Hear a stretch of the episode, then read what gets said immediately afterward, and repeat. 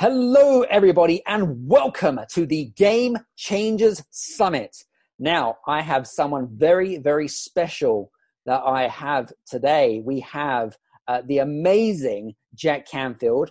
Now, Jack has been in the space of uh, personal development and success for the last over 50 years. He has over 42 New York Times bestselling author.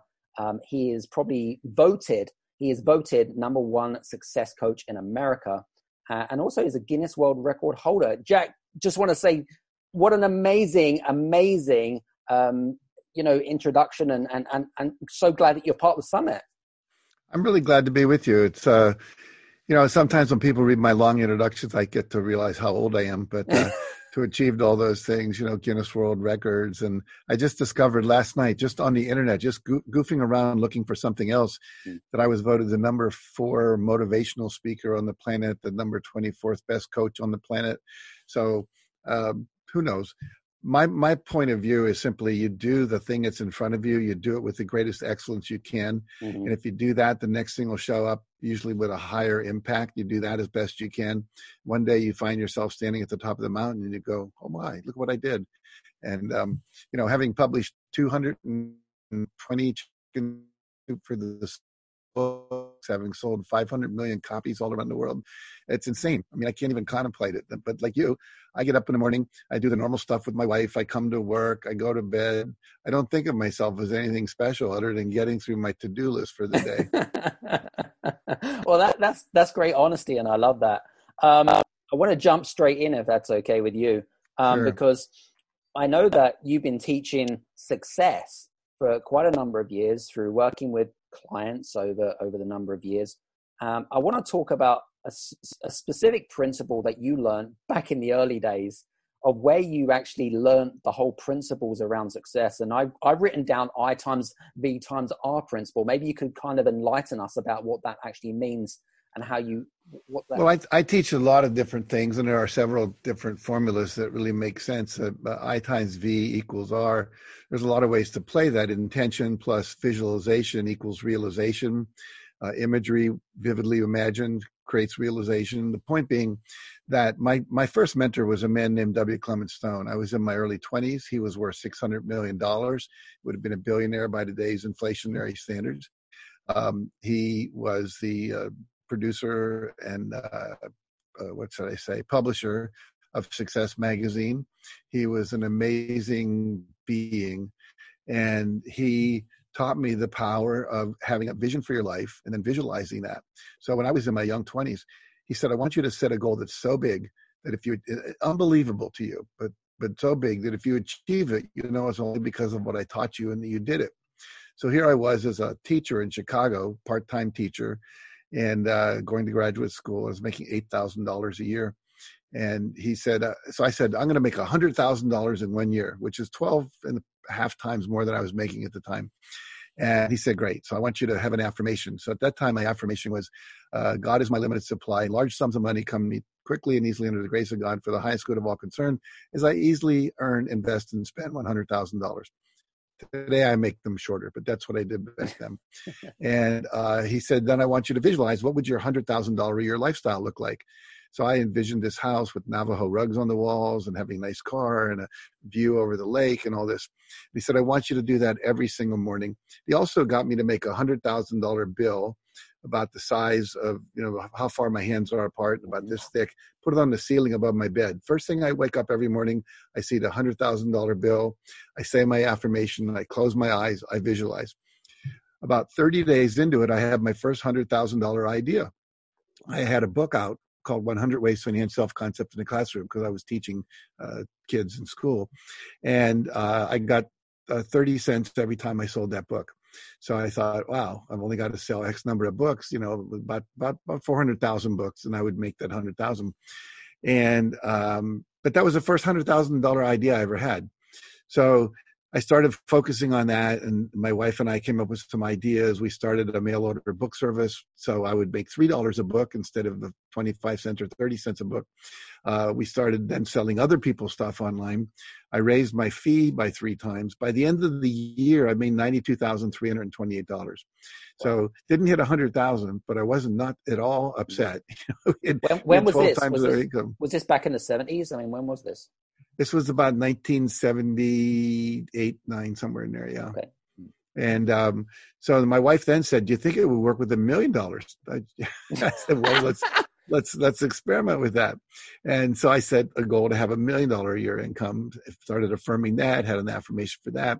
If this was a live seminar, I would put up a, a overhead now, a PowerPoint slide that shows a check written to me for one million uh, $235,000. And it was my first royalty check for Chicken Soup for the Soul. and so, you know, the reality is that this stuff works if you work it. And as we know now from all the work that came out when the movie The Secret came out and all the law of attraction work, uh, Abraham, Esther Hicks, all that, that you have to infuse that visualization with emotion. So you want to see it as vividly as you can. This is where some people get screwed up. Adam. They will close their eyes, try to visualize something, and they don't really see it like they see a television movie, you know, high def 4D kind of thing, and they think they can't visualize. You don't really have to do that. You simply close your eyes and as best you can imagine it, kind of think it, even if it's hazy. Mm. You know, you can say, well, would there be a couch in the living room? What color? Well, it's green. Can you actually see it? No, but I know it's green. That's visualization. And so you visualize it, hear the sounds you would hear like when I visualized I wanted to have audiences of a thousand or more people when I spoke, I would hear a standing ovation of a thousand people, visualize all those people jumping to their feet. I would get pictures, excuse me. I would get pictures off the internet of thousand people audiences, five thousand people audiences. I, in my life, have spoken to groups of 20,000 dentists at a conference. I've spoken to 7,000 Herbalife distributors, you know, and I can go down the list. I did a workshop in India for 3,000 Herbalife distributors. Not one of them spoke English. So three days we were translating into Tamil, and uh, it was a three-day experiential seminar, doing exercises, motivational speeches as well, and uh, they loved it. And so that's normally what I experience out there then I started visualizing that I wanted to meet world leaders. Next thing I know, I'm invited to the White House for lunch. A couple of weeks later, I'm invited to the Philippines to meet the president of the Philippines. Uh, and so then I go to Africa and I start meeting all these sheikhs that are running these countries, mm-hmm. uh, Oman, United Arab Emirates, etc. So I know this works, and but you got to do it. And here's the last piece I'll say on this right now: you must do that for 30 days in a row without missing one day. If you miss one day, the next day is day one again. It takes there's research on this from NASA where they had these astronauts wear convex lens goggles where it makes the world appear upside down. They wanted to disorient them to see if they could handle the disorientation in space. 25 to 30 days into it, every one of the astronauts, even though they're wearing these goggles 24 hours a day, their brain flipped the image right side up again so they could actually manipulate being in the world more intelligently. Because imagine if you're trying to eat your breakfast and your bowl of oatmeal's up here, but it's really down here. And like you're trying to negotiate that. Whereas all of a sudden, the brain, because it wants to rewire itself to be more effective, will flip it. So we know that it takes about 30 days to rewire a brain about a belief and about visualization and all that. Take 66 days on average. This was in London. Uh, research that was done over there to change a behavioral habit like brushing, you know, flossing your teeth, getting up, doing yoga, etc. Right. So, but if you miss the, the reason we say if you miss a day, subsequently they had some of the astronauts in another experiment take their goggles off on day 16, keep them off all day, put them back on day 17. Took another 25 to 30 days before the brain flipped the image. So we call this the 30 day principle. Unfortunately, most people, when they learn these things, they don't do it for 30 days in a row. They do it for five days. Then a weekend comes, or maybe they get drunk Friday night, maybe a hangover Saturday, they forget to do it. And then it all just falls apart and they go, well, that doesn't work. It works if you work it. I always say the principles work if you work the principles. But how, I mean, you talk about visualization, but how, if you do it for 30 days in a row, I mean, what, what, how many times a day and what sort of duration are we talking about here? Very good question. Uh, basically, if you really want to nail it, do it three times a day. Do it when you first wake up in the morning. If you're a meditator, do it at the end of your meditation. Mm-hmm. Uh, so you're in a you're in a state where you're more connected to what we would call the quantum field, which means all all thought. Is, we have this sphere of energy around the uh, globe mm-hmm. where we literally can send um, you know psychic messages, if you will. Will uh, we know that that our brain sends out waves that are pick upable by other people. There was another NASA study where they had astronauts on the moon open up. They gave them ten envelopes, and in these envelopes there were different shapes: squares, circles, pentagrams, oblong shapes, whatever, stars. And then they would mix them up, pick one, record the number of the envelope, say number three. They would look at it for. They would open up the envelope, take the shape out, look at it for a minute or two, and then they would close their eyes and visualize that and the students down at Duke University in the parapsychology labs would close their eyes at the same time and see what, you know, tune into the astronauts and see what image they were getting. And they got it way beyond statistical chance. They got it correct. So we know that 250,000 miles your thoughts travel without amplification of any kind of, you know, electrical mm. equipment, radio waves, etc. Wow. That's amazing. That's, pre- that's, that's pretty crazy. Um, I wanted to, because I know that you've worked with, um, merely I think I think we answered this one actually. We're, what I was going to say about successor system because you have certain principles. We talked about the kind of I times R and, and whatever it is. Talk to us about is there a particular system or a, or a, or a, a methodology about how to actually achieve success for for yes. general public, I said, general Joe Bloggs. Yes, I will. I will share that with you real quick. And I'm not trying to be self-serving because I don't know it's any fine, more money. It's all good. but, but this is a book I wrote called "The Success Principles" or 64 mm-hmm. Principles the people in England, when they bought the rights for the UK, they said that's too many principles. So they, they scaled it down to 25 and they called it How to Get From Where You Are to Where You Want to Be. That's the name of the book in the UK. It's a red cover. Um, but then this year I came out with the Success Principles Workbook, which is 17 of those principles. They're the core principles. It's like if you're playing football or soccer, you have to know how to kick the ball, you have to know how to pass and, mm-hmm. you know, use your head and block and all these basic things you have to do. So what I did was take the 17 core principles that are like a combination lock Uh, if you know the combination to a lock, it doesn't matter if you're young or old. If you have a high IQ, low IQ, went to university, didn't go to university, it doesn't matter if you're Asian, African American, whatever. So the lock has to open. The problem is most people are missing some of the numbers in the combination. So they're working really hard, doing a lot of the things that you and I teach. Right. The problem is they're missing some of the numbers. And if you have a combination lock and you work 10 hours a day with the wrong combination, it's never going to open. Or if you have any of the numbers in the wrong order, it's not going to open. Like just the other day, I called a phone number eight times and they kept saying this number is not in service. and I, I, so I had transposed two of the numbers instead of 458, it was 485. And with that, you know, it doesn't matter how many times you do it, it's not going to work. So what I've done in this, in this workbook is put the 17 principles and we'll talk about them in the order they need to be done so that it's a sequence. So I call it a system. And the definition of a system is something that if you do the system correctly, every time you're going to get the same result. If you have a, a recipe for apple pie and you use the exact same apples, the exact same brown sugar or molasses or whatever your grandmother taught you to do, mm. you preheat the oven the same way and you do all the things perfectly, you're going to get the same pie every time. Change one ingredient, go from molasses to brown sugar or go to stevia or use these kind of apples instead of those kind of apples or you forget to preheat the oven you're going to get mm-hmm. something different yeah. so what are those what are those steps so the first step you have to do is get beyond what i call victim consciousness you have to get clear about being 100% responsible for your life like a lot of people you know as we as we record this a lot of people are dealing with the covid virus right now around the world the pandemic. They're locked down. They can't get out. They're not supposed to get out. The, mm-hmm. many of them can't go to their jobs. Many of them have lost their income etc and so basically we want to blame something. We want to blame the government. You know, in America, everyone's blaming Trump for not acting sooner, you know, for not having all the masks we needed, for not thinking in advance, you know, whatever. And so you can blame people for, for your life, but it's not going to change anything. Mm-hmm. this wonderful formula that I have in the first chapter of both of those books, which is E plus R equals O. There's an event in your life that equals, eh, then you have a response to that event, and that produces an outcome. So your happiness, your health, your wealth, your fulfillment, All of those things are outcomes of how you've responded to an event. So we're all having to deal with the COVID nineteen, you know, coronavirus event. That's just called. That's what is. That's the mm. E. Mm. Sometimes we have to deal with the recession. Sometimes the E is your wife leaves you. Sometimes the E is you lose your job, or the E is a new technology comes along and makes what you've been doing irrelevant up till now. Mm. So you've got to respond to that event.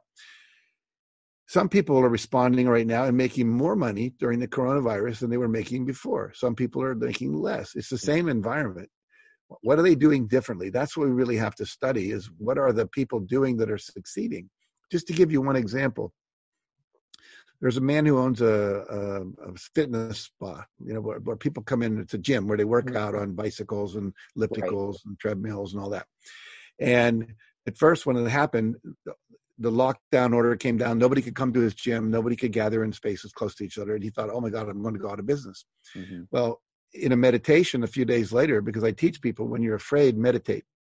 Because what happens is you take the energy out of your amygdala, you bring it up in your prefrontal cortex, which is where rational thoughts and creative thoughts occur. And so what happens is he had this idea oh, people still need to exercise. In fact, they even have more time. They don't have to drive anywhere, they're at home. And so he called up all his clients and said, would you like me to deliver this equipment to your home? You can then keep working out. That way you won't need to you know stop paying your gym membership. And i'll do zoom classes like we did before for spin cycles pilates yoga mm. weightlifting etc fantastic he said he said in two hours everything was cleared out of his gym. There was nothing left Does that mean so, he didn't pay any rent? That's what. yeah, exactly. So, but the point being, he's he's not suffering like a lot of people who just mm. hung up the the close sign and gave up. Right. So it's not the event; it's how you respond. If you're, I don't know if you're married or not, but let's say your wife forgot your birthday, mm-hmm. you could say, "Wow, my wife doesn't love me; she forgot my birthday." You'd feel bad. That's the response. That's the outcome. Feel bad. Mm-hmm. Or you could say, someone who loves me forgot my birthday. I wonder what's on her mind. I wonder why she's so preoccupied. Now you feel concerned, but you don't have low self esteem. You don't feel sad. You don't feel bad. You don't feel you're rejected. You know, sure. uh, all that. So basically, once you've got clear that you're 100% responsible, that everything you're currently experiencing is a result of how you responded to an earlier event, and everything you're going to f- experience in the future is how you respond to what's going on now. No blaming, no complaining, no excuse making. The second thing you have to do is you have to get clear what is my purpose? What why am I here? What am I about? And I believe that every person is born with a life purpose that they're meant to fulfill. Now, there are many forms that you can fulfill that in. Maybe your purpose is to bring joy and love to the world. You could be a comedian. You could be a nurse with a great sense of humor that goes into hospitals. There's a bus driver in Connecticut that literally drives people to work in the morning. They get on his bus and they go down to town. And he has one of those microphones they often have on tour buses. And he tells jokes. He watches all the late shows at night. So he has and things to comment about politics that are funny. And people, they love to be on his bus. In fact, some people will go to work 10 minutes later because they want to be on his bus, not a bus that would get them there early. he's fulfilling his purpose of uplifting people through joy. Oh. I have a huge purpose, which is to inspire and empower people to live their highest vision in a context of love and joy. Mm-hmm. So I inspire with Chicken Soup for the Soul stories. I empower with tools like you're in the Success Principles books so that you and everyone else who reads them can live a life of your vision. What's your highest vision for you? Not what the Pope thinks, not what your mom wanted for you, not what your dad thought you should do, mm-hmm. etc. So basically, in the book that I have, it tells you how to get in touch with your life purpose. One way is to review all the times you experience joy in your life, because joy is feedback that you're on purpose. Another technique is to think of two ways, two two things you would say are your top qualities. Mine are love and joy. My wife is spontaneity and authenticity. So my wife, if you met her, what you see is what you get. She's not going to withhold anything.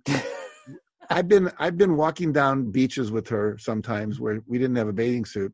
She decides she wants to go swimming. She strips naked, jumps in the water, I stand on the shore guarding her clothes, looking sheepishly, you know, and she doesn't care. But what she does is she's a day maker. She mm. makes people's day because she's so authentic and so spontaneous and uh, we were just talking this morning about this that two of her friends anytime she leaves a phone message they never erase them because when she leaves a phone message, it's kind of like Robin Williams called you up and entertained you for like two minutes before she hung up again. And so it's not like change the world, feed the homeless, you know, end the global warming, but she's doing it in her sphere of influence and, and making a day. So it doesn't matter. Like if your your purpose may be to raise three healthy children, and that's enough.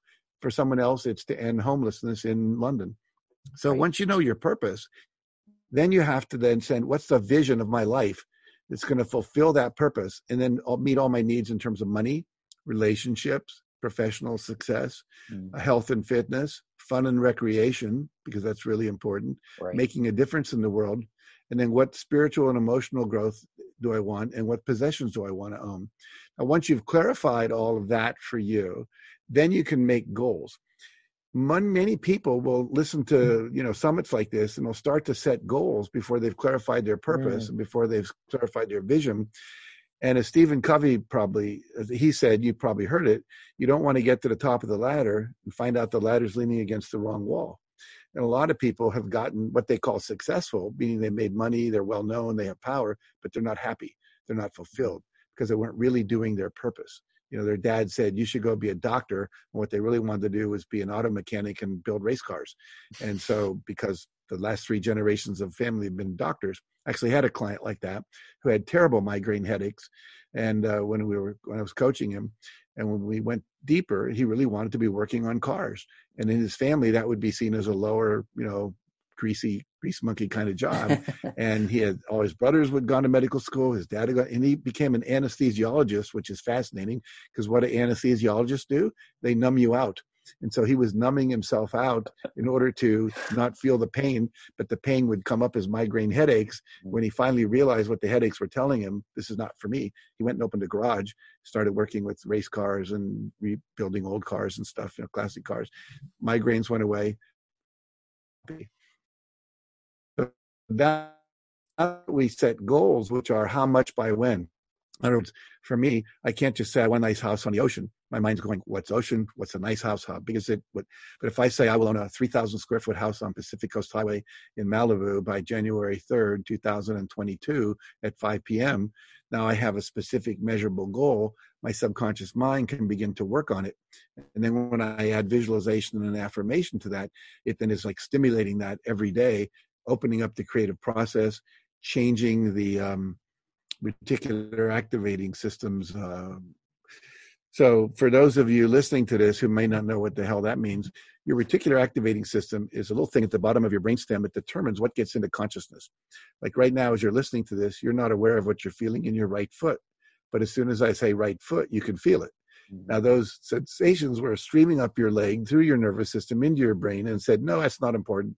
We're listening to Jack or watching Adam nod up and down. You know, whatever we're doing, we're, we're, we're doing something else. Sure. And so, uh, but as soon as I say right foot, your brain goes, Oh, right foot, and it can, it lets it in.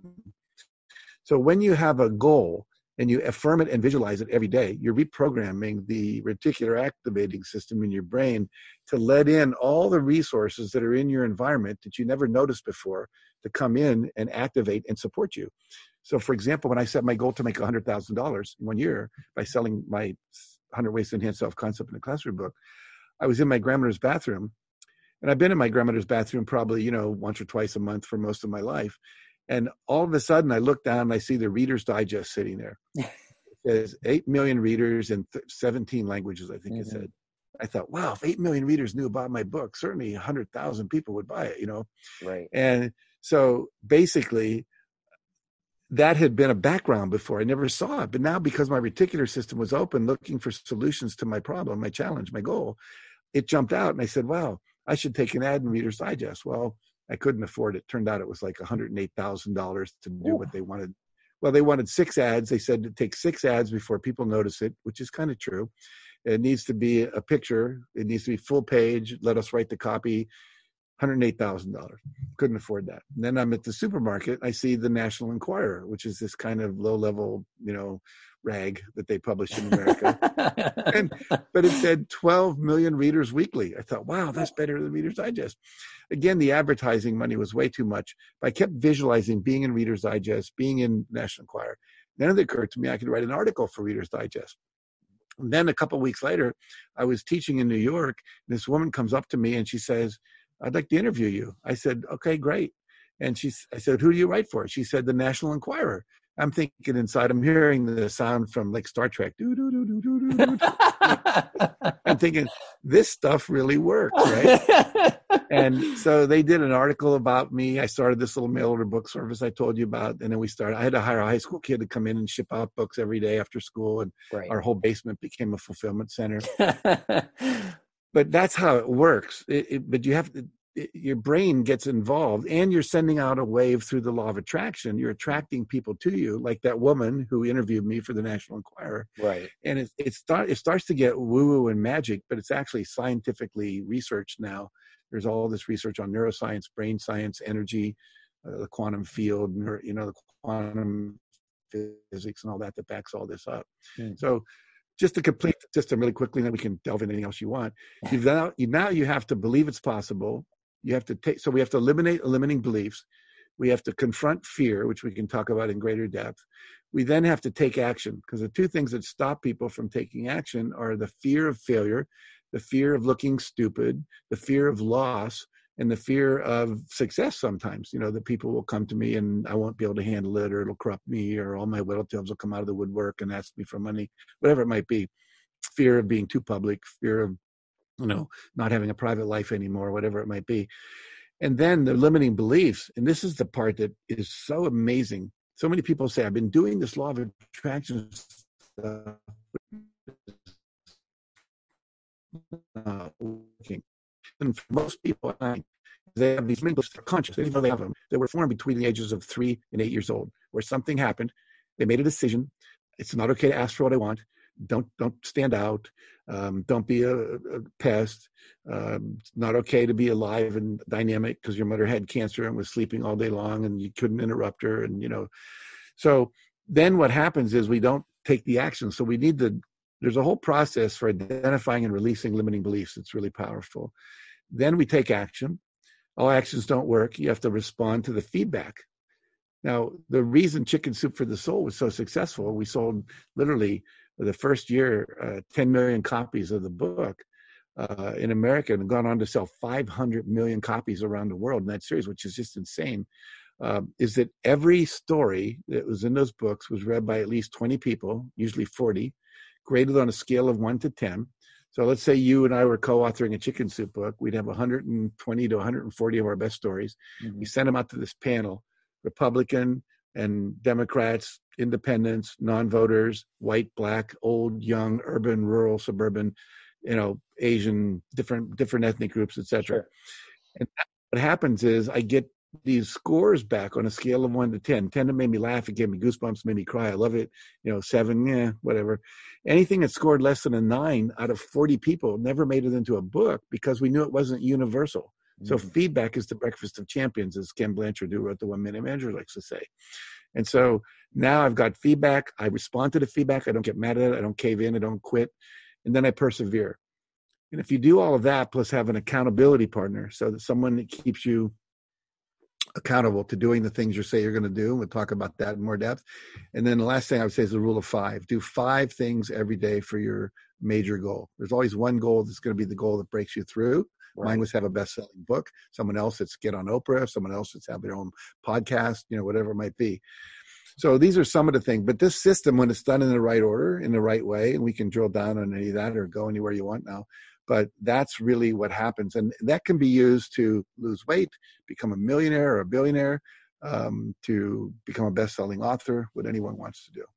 I one one thing that had come sort of occurred to me actually because you mentioned I, I, know that you were featured in the secret and you know the whole kind of law of law of attraction and things like that but what is the big main differences differences between the law of attraction and manifestations are there any big real differences between the two or is it just the same thing well a lot of yeah you know i don't know that there is but let's just talk within that arena for a little bit see if we can create some distinctions sure. i think for a lot of people they thought originally the law of attraction was they just had to close their eyes decide they wanted something and then visualize it feel their feelings and it would come you know mm-hmm. and i used to say you're not going to manifest a Cadillac in your garage without taking some kind of action, unless you live at the bottom of a hill and somebody's brakes go out, they, they can't stop, you know, and they just go in your garage. But basically, I think that that you action is required. Action is required. I think a lot of people miss that message,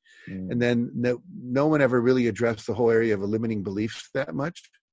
So for for manifesting, you have to have a clear goal. What is it you want to manifest? So if you read Think and Grow Rich by Napoleon Hill, the first thing is you have to have a, a clear intention.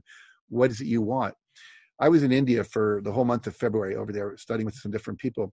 And one of the men I was studying with, who's he was worth about sixty million dollars. He was considered a guru. He was also an Ayurvedic doctor. He had a pharmaceutical company making Ayurvedic herbs. He's extremely he these hundred pages a day. He takes your pulse, and within like two to two minutes or less, he tells you everything going on with you physically, and then tells you what you need to take. He then you go out and they sell you all these herbs. You take them and you get better. I mean, life changing stories. Uh, people that should be dead now that are alive for 17 years later that I've met that I know. So I know the stories are true. And he said the secret to life is to know what you want, know how to get it, know how to enjoy it, what you get. And so many people are not clear about what they want. So, and then also there are people who don't know how to get what they want, which is why the book The Success Principles was written.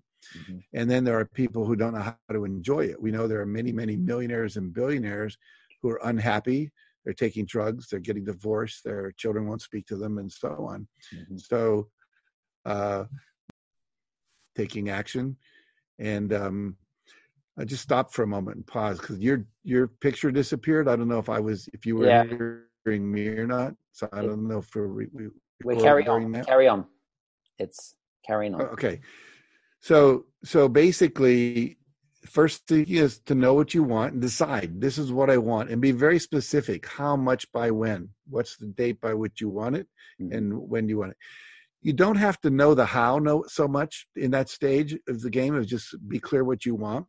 If you do the affirmation and the visualization, the how will start to show up. It'll show up in the form of creative ideas. Uh, you'll have ideas in the shower when you're driving to work, when you're meditating, which I encourage everyone to do. Uh, you'll you'll read some books and something will jump out at you that's a solution to a problem that you might not have seen if you hadn't set that goal. Uh, you'll be attracting people into your life. Maybe you're standing at Starbucks or whatever the equivalent is in in the UK or around the world, wherever you're listening to this. Mhm. And so all of a sudden that person becomes your business partner or your, your a client or your spouse a year later, you know, they're attracted in your life.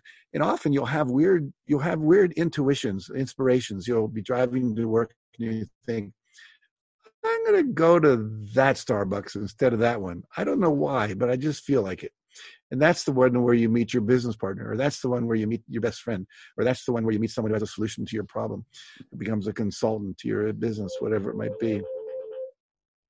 So, is that me? Let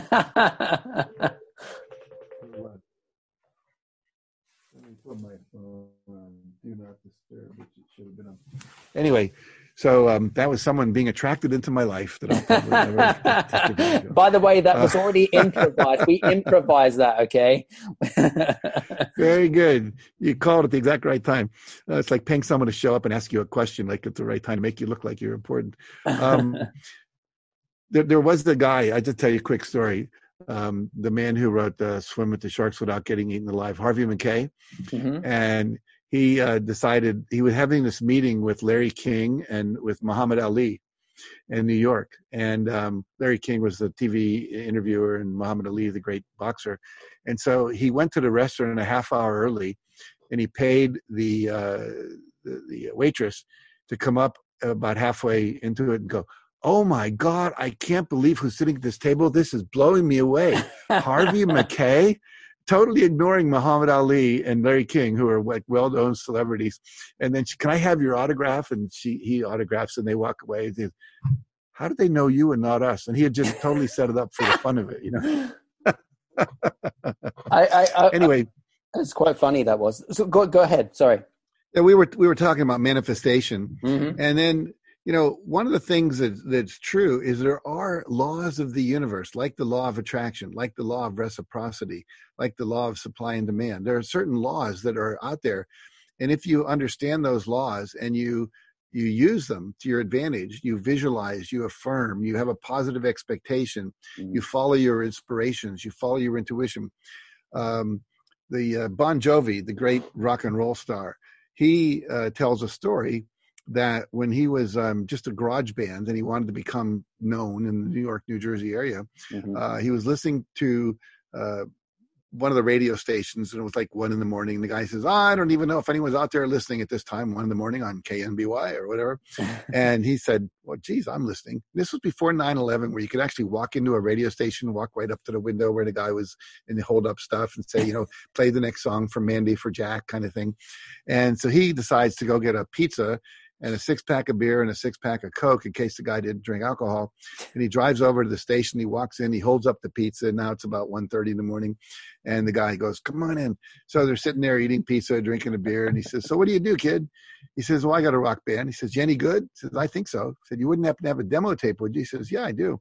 He said, "Well, let me listen to it." So between songs, when they're playing the normal stuff, you know, Elvis Presley or whatever it was on the radio, right. um, he listens to him on the earphone. Says, "Wow, that's really good."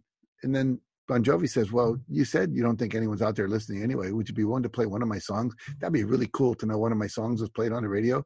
He says, "Sure, kid, no, no problem." So he's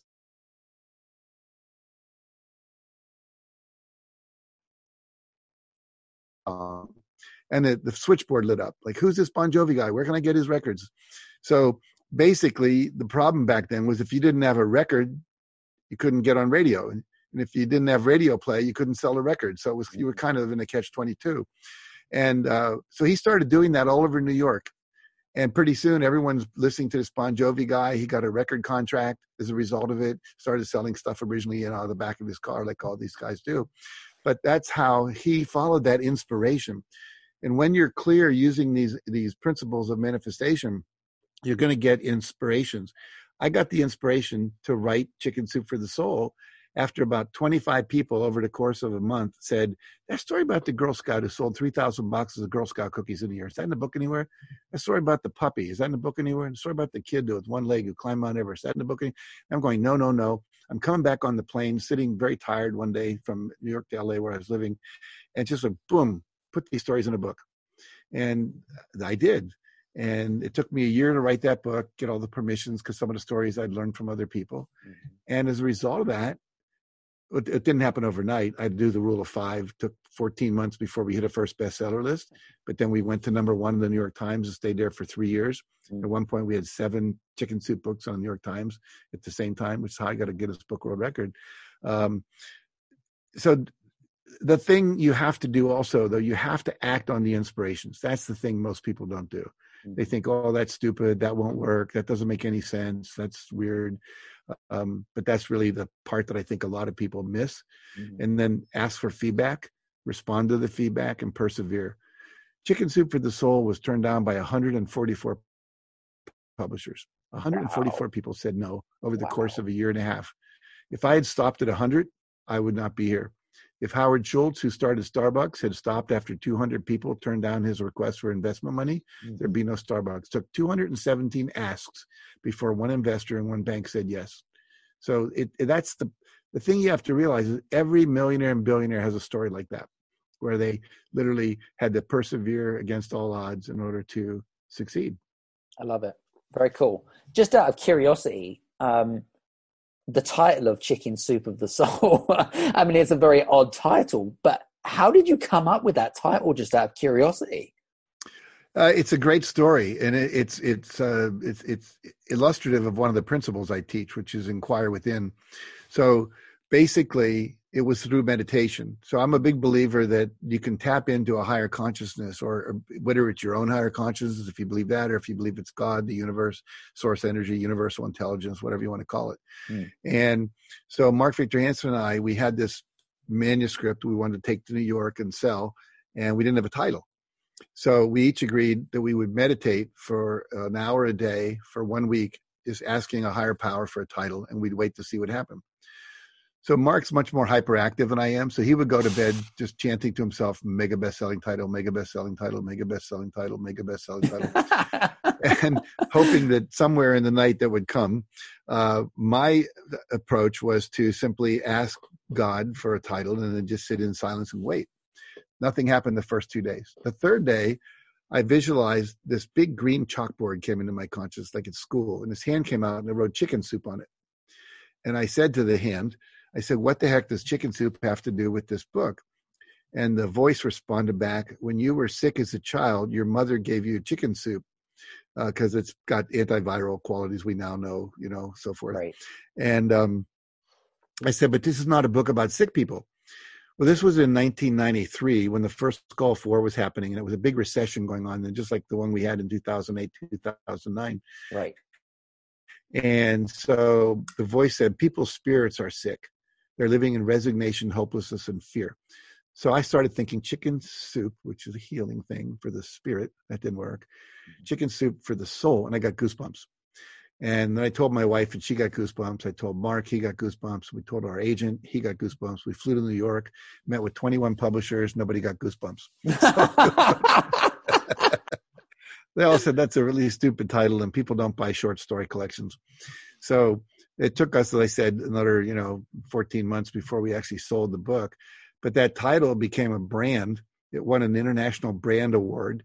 Uh, when we sold the company a few years ago to an investment group in New York uh, for way over $60 million, uh, they were buying the brand as much as they were buying. They now have branded uh, dog food and cat food and vitamins and all kinds of stuff.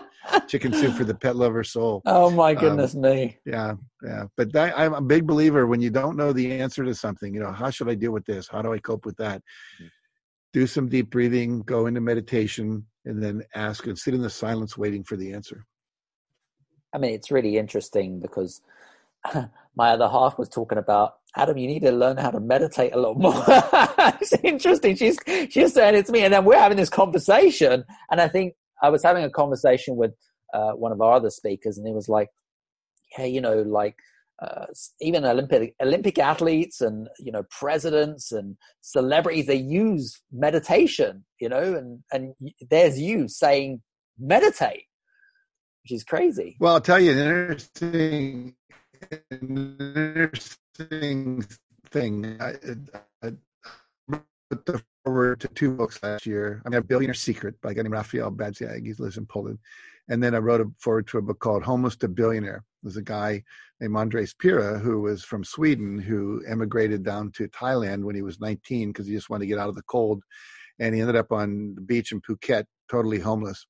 And um, someone gave him a copy of The Secret to look at and to read it was a you know the book and he started reading it and applying it.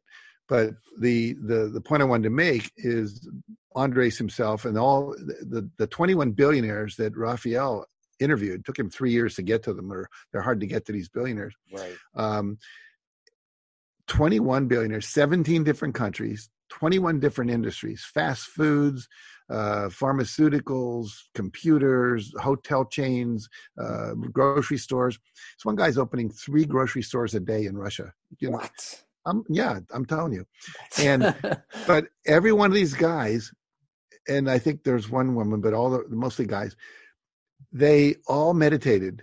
They all got up before 5:30 a.m. Most of them by five, and they all read for an hour a day, and they all exercised. Now, think about this. Here's four habits that billionaires have that the average people don't. Most people sleep in to the last possible minute. they don't meditate. They don't exercise, and they don't read. And um, so, basically, I teach as a result of that I teach something called the Hour of Power, which is you know you've seen these books like uh, Robin Sharma's The 5 a.m. Club or, you know, right. Hal Elrod's Miracle Morning, where you have these rituals you do in the morning, which include meditation. I meditate for 20 minutes minimum. Mm-hmm. Often I go longer because I'm just into it. Uh, 20 minutes of aerobic and 10 minutes of weightlifting for me in the morning, and then 20 minutes of reading, which usually extends to an hour. I've read 3,000 books in my life. One of the reasons I know so much is I've read so much. And then I've taken a lot of seminars as well. So you want to be constantly improving yourself. As I think it was Bob Dylan said, if you're not busy growing, you're busy dying. And I think one of the things that keeps me so young, I'm 75, but I look like I'm 65, is that I read. I'm constantly learning. Uh, people often say, "Why don't you retire?" And I say, "Do what? I'd be bored. I'm having too much fun." Hence the library behind you, by the way. Yeah, there you go. And that's only a piece of it. I've got a whole garage that has literally movable shelves, like a library. Mm. Just out of curiosity, Jack, I'm not much of a reader, and it's not because I choose not to be a reader, but I, am more of an audio video type of person. Is that does absolutely that, fine. Is that okay? Yeah. Okay. Fine. Absolutely. I, as long as you're bringing in information. The the the one thing with audio learning and vision and you know watching TED talks and YouTube videos mm. is there's not as much time to stop and think about what you're reading. So um, there's not sometimes the integration of it doesn't happen as quickly. Uh, however, uh, the, the nice thing about audio, it, like a lot of people have bought my book, The Success Principle on Audio, and I, that's fine. Um, but they'll listen to it two or three times over the course of a year, maybe driving to and from work or while they're working out in the gym and so forth. So the good thing about audio is the repetition factor. Mm-hmm. And with the video, because I, I do watch a lot of video, uh, you can stop it, you can go back. I was watching um, someone the other day, Bruce Lipton, who wrote the Biology of Belief and he said something. I couldn't quite get what he said, and I was able to stop it and just scroll back a little bit and hear it again. So it has that advantage as well. Cool. And, Very good. You know, we, we all have our dominance. I'm I, am i am a I'm a visual person. I like to read. I like to watch videos. Um, some people are auditory. Some people are kinesthetic. They learn more by doing. And uh, as long as you're learning, that's the main thing. Yeah, that's very cool. Um, just out of curiosity, um, I mean, the millionaires and the billionaires that you worked over, worked with over the years, and even CEOs, were there any common traits or attributes that these people had that common Joe Bloggs, Joe Public does not have? Well, I think billionaires have a couple of things. Number one, they take 100% responsibility. They're not blamers, complainers. They don't make excuses. They're also action oriented. They tend to take action now and learn from what they're doing rather than figure it all out in advance. They'll have it a bit off. Every every Microsoft program I've ever used, there's the error report to Microsoft. And uh, you know, I always say yes because I want them to fix their programs. That's why we get updates. But if they waited till they were perfect, there'd never be any Microsoft programs out there.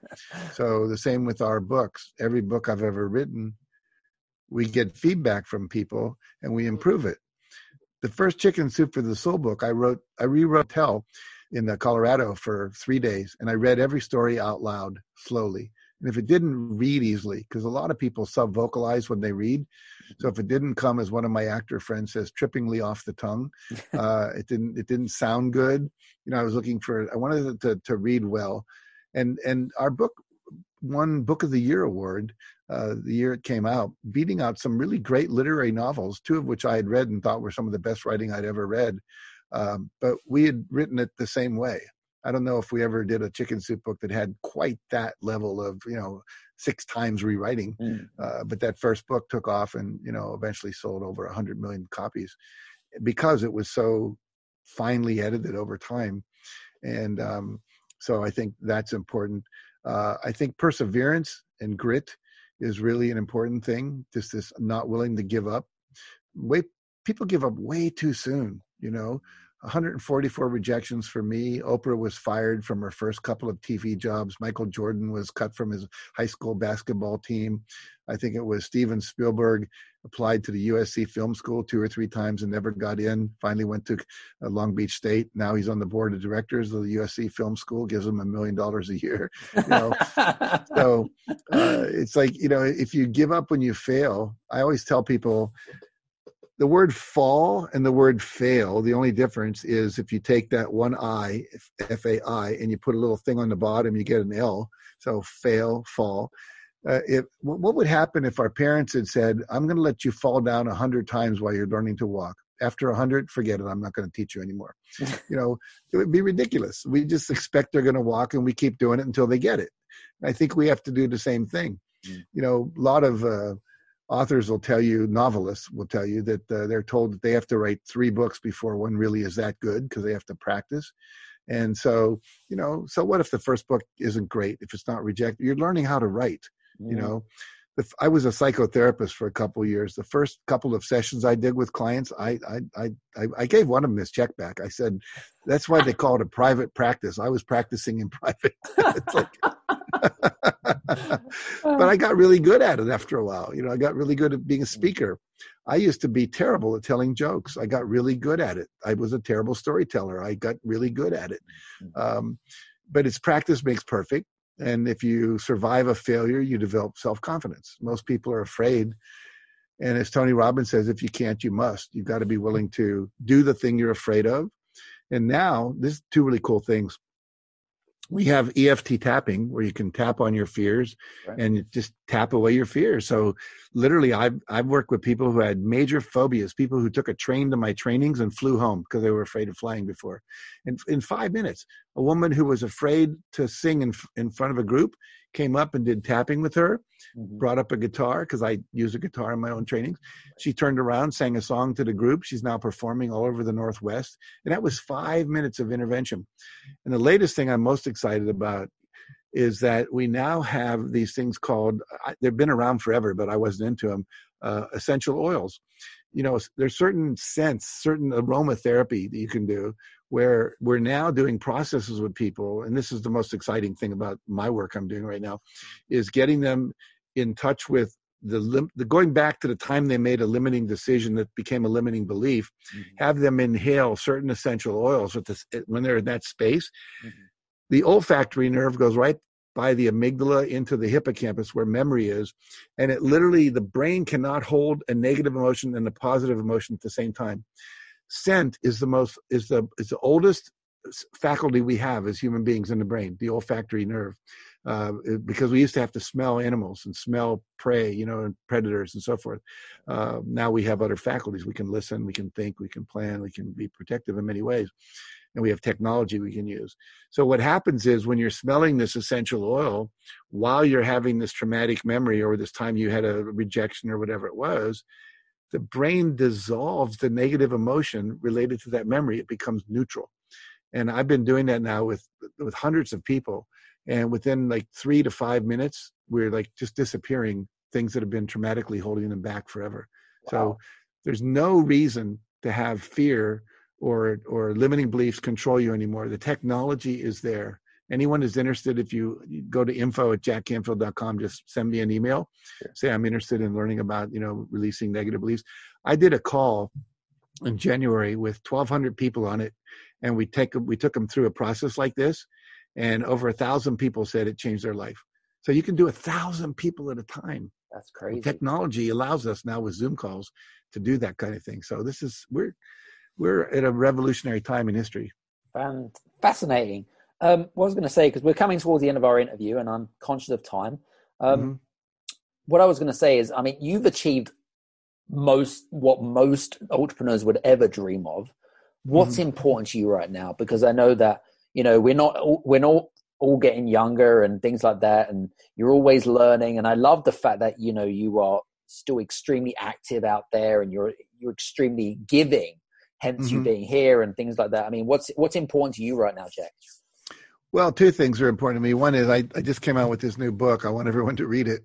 Um, and you can just go to jackcanfield.com and it'll pop up on the screen there and you can order it, or you can go to amazon.com and order it. If you go to jackcanfield.com, you'll actually be able to get a bonus, which is an hour and a half uh, master class on success principles that I teach that I recorded a couple of weeks ago. Cool. And it's available to everybody now because the book just came out. And um, but the most exciting thing is I'm training trainers to teach this work. I now have 3,500 certified trainers in 107 countries that we've trained. Uh, 550 of those live, so it's a higher level of certification, mm-hmm. and then about uh, 3,000 online. So we have an online train the trainer program.